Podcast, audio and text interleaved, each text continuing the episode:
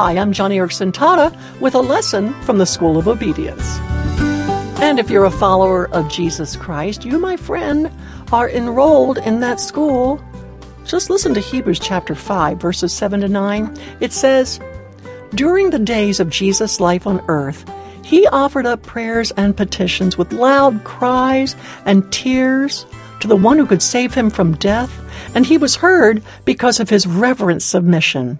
Although he was a son, he learned obedience from what he suffered, and once made perfect, he became the source of eternal salvation for all who obey him." Oh my goodness, there are so many lessons packed into those couple of verses, but let me focus just on one. Although there were tough things, hard things in Jesus' life, which made him weep and cry loudly, although there were disappointments and difficult challenges through which he wrestled and struggled, still, with all this, Jesus obeyed. And he did so, it says, in reverent submission. In fact, the passage of Hebrews goes so far as to say that he learned obedience from what he suffered. Now, whether or not obedience came naturally or supernaturally to Jesus is for theologians to argue, but what is important to note is that his obedience in the midst of suffering showed to Jesus something in the flesh, something to be experienced, something to be drawn from, and the key, Jesus submitted himself to that school of obedience.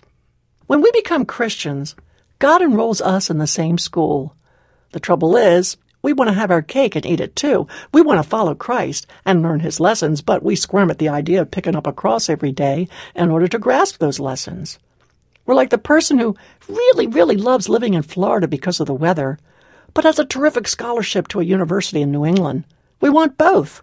We want Christ and we want the deep insights of following him, but we don't want the suffering that invariably comes with it. We all face that crisis every day, a crisis of deciding between two worlds when we would dearly love to live in both. We want Jesus, and we want his intimacy and insights, but we don't want to make the tough, painful choice to obey him reverently in our hardships. That's why obedience must be learned. If Jesus was schooled in obedience from what he suffered, shall the servant be greater than his master? At times we may be like the young boy who, when disciplined by his father, complained, "He's making me suffer because he doesn't want me having any fun." Actually, what God is doing is getting our minds off the toys and the fun games of this world and teaching us tough obedience in preparation for the next. So, what does this school of obedience look like?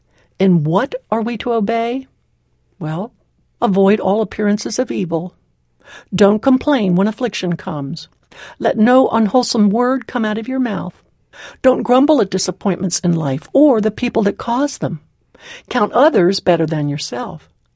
Rejoice in suffering. Forgive 70 times 7, and don't let the sun set on your anger. In everything give thanks, and welcome that trial as a friend. And on and on and on and on. Friend, our Savior has set a marvelous example of obedience.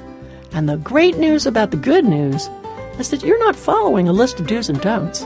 You're following the man of sorrows, acquainted with grief, and the Lord of joy, who gives you all the grace you need for every single challenge. So, friend, let school begin and start obeying.